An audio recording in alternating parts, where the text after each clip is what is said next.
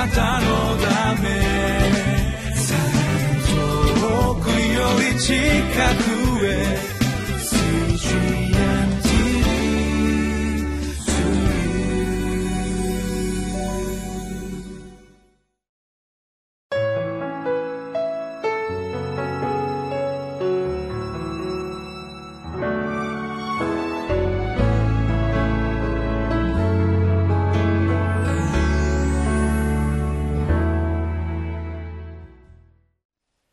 皆さんこんにちは。ニューホプ千葉の牧師住谷です。今日は29日水曜日。ルカの福音書20章19節から26節までを通しまして悪い計略賢い答えを見てまいります。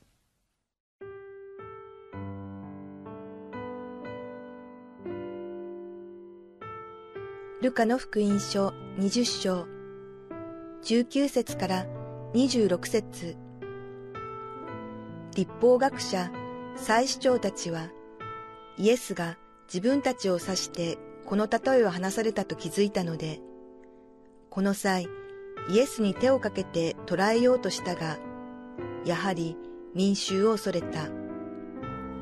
さて、機会を狙っていた彼らは、偽人を装った患者を送り、イエスの言葉を取り上げて、総督の支配と権威にイエスを引き渡そうと図った。その患者たちはイエスに質問していった。先生、私たちはあなたがお話になり、お教えになることは正しく、またあなたは分け隔てなどせず、真理に基づいて神の道を教えておられることを知っています。ところで、私たちがカイザルに税金を納めることは立法にかなっていることでしょうか？かなっていないことでしょうか？イエスはその企みを見抜いて彼らに言われた。デナリ銀貨を私に見せなさい。これは誰の肖像ですか？誰の命ですか？彼らはカイザルのですと言った。すると彼らに言われた。では、カイザルのものはカイザルに返しなさい。そして、神のものは神に返しなさい。彼らは民衆の前でイエスの言葉尻をつかむことができず、お答えに驚嘆して黙ってしまった。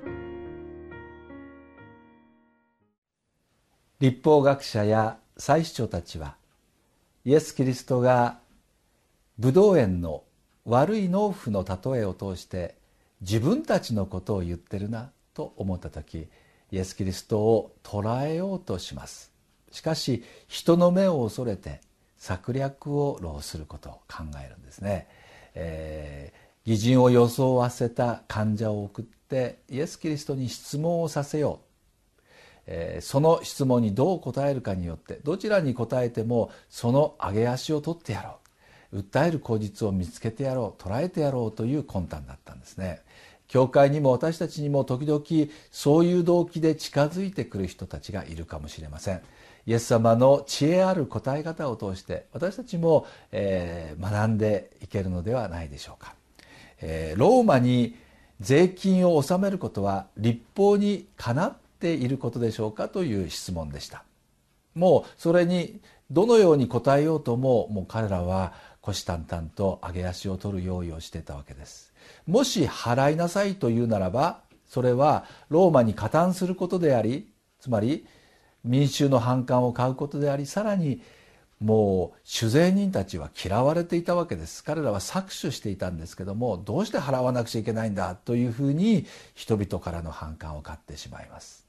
しめしめってわけですね。反対に払わなくていいといえばそれこそローマに対する反逆罪で訴えるということにもつながっていくわけです。どちらに答えようとももう必ずイエス・キリストの弱点を捉えて彼を投獄することができると、まあ、彼らは意気込んだわけですがイエス様は本当に知恵深く答えます。神のものは神にカイザルのものはカイザルに返しなさい。あまりにも正しい答えあまりにも知恵ある答えをなさったがゆえに彼らは返すことができなかったとあります。本当に神様の知恵は素晴らしいですね。ここから私たちは学ぶことができます。私たちは神の国の住人であり私たちの国籍は天国にあります。救われたからどんな生活をしてもいいと私たちは思いがちですが聖書はそう教えていません。イエス様は神にも人にも愛されたとあります。最も大事なことは神を愛しそして隣人を愛することなんだとイエス様は教えられました。神の国の住人であるがゆえに私たちはこの地上でも神の国の住人として忠実に歩むべきです。もし家族がいたりそして政府があってそれに支えられているならば私たちはその人たちに尊敬をまた感謝を愛を表すべきではないでしょうか。私たちに与えられている正当な義務を正しく行うことは神の御心に沿うことであります。むしろそれをしないことがつまずきとなり神様の愛と恵みを妨げてしまう結果になります。払うべきものは払い自分たちに与えられている義務は忠実に行うべきです。しかしここに一つ問題が、えー、あります。神の立法神様の定められた基準とこの世の基準この世の立法が相反する場合義務の衝突というんですけどもそういう場合どうしたらいいかという点であります。優先順位の問題でもありますがこの世の生活この世の国は一時的なものです。神の国が優先するべきです。神の国とその義と第一に求めなさい。法律は変わります。人の制度も変わります。でも神の御言葉は決して変わることがありません。最大の権威最高の権威は神にあります。全ての国も全ての法律も神の基準に本当は沿わなければなりません。でも時々場所によって国によってそうではない場合があります。まず神の立法に正義に私たちは献身し従う勇気が必要です。でも次に私たちはこの世の立法にもこの世の法律にも従う義務を負っています。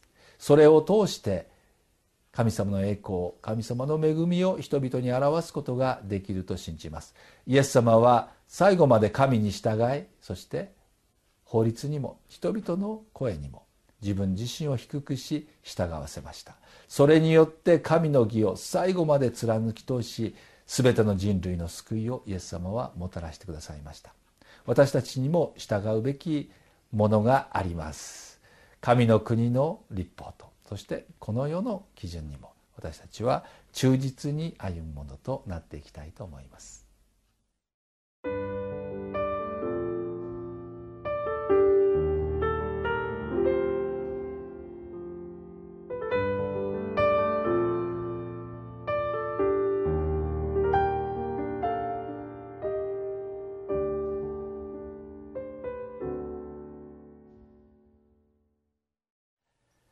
私たちは今複雑な価値観複雑な社会に生きています。時々周りの声や周りの流れに私たちは影響を受けてしまうことがあります。そうなってきますと何でもいいんじゃないか。何に従おうとその人の信念その人の生き方で自由ではないか。というような考えに私たちは流されやすくなります。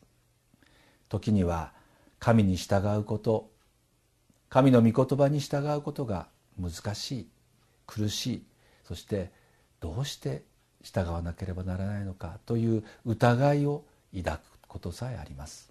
でもこのように言わせてください。どんな時代であろうと神の御言葉は真実です。たとえその時全てが理解できなくてもまた周りの方々の共感理解を得られなかったとしても神の御言葉に従うことを選んでください。それは意味があります。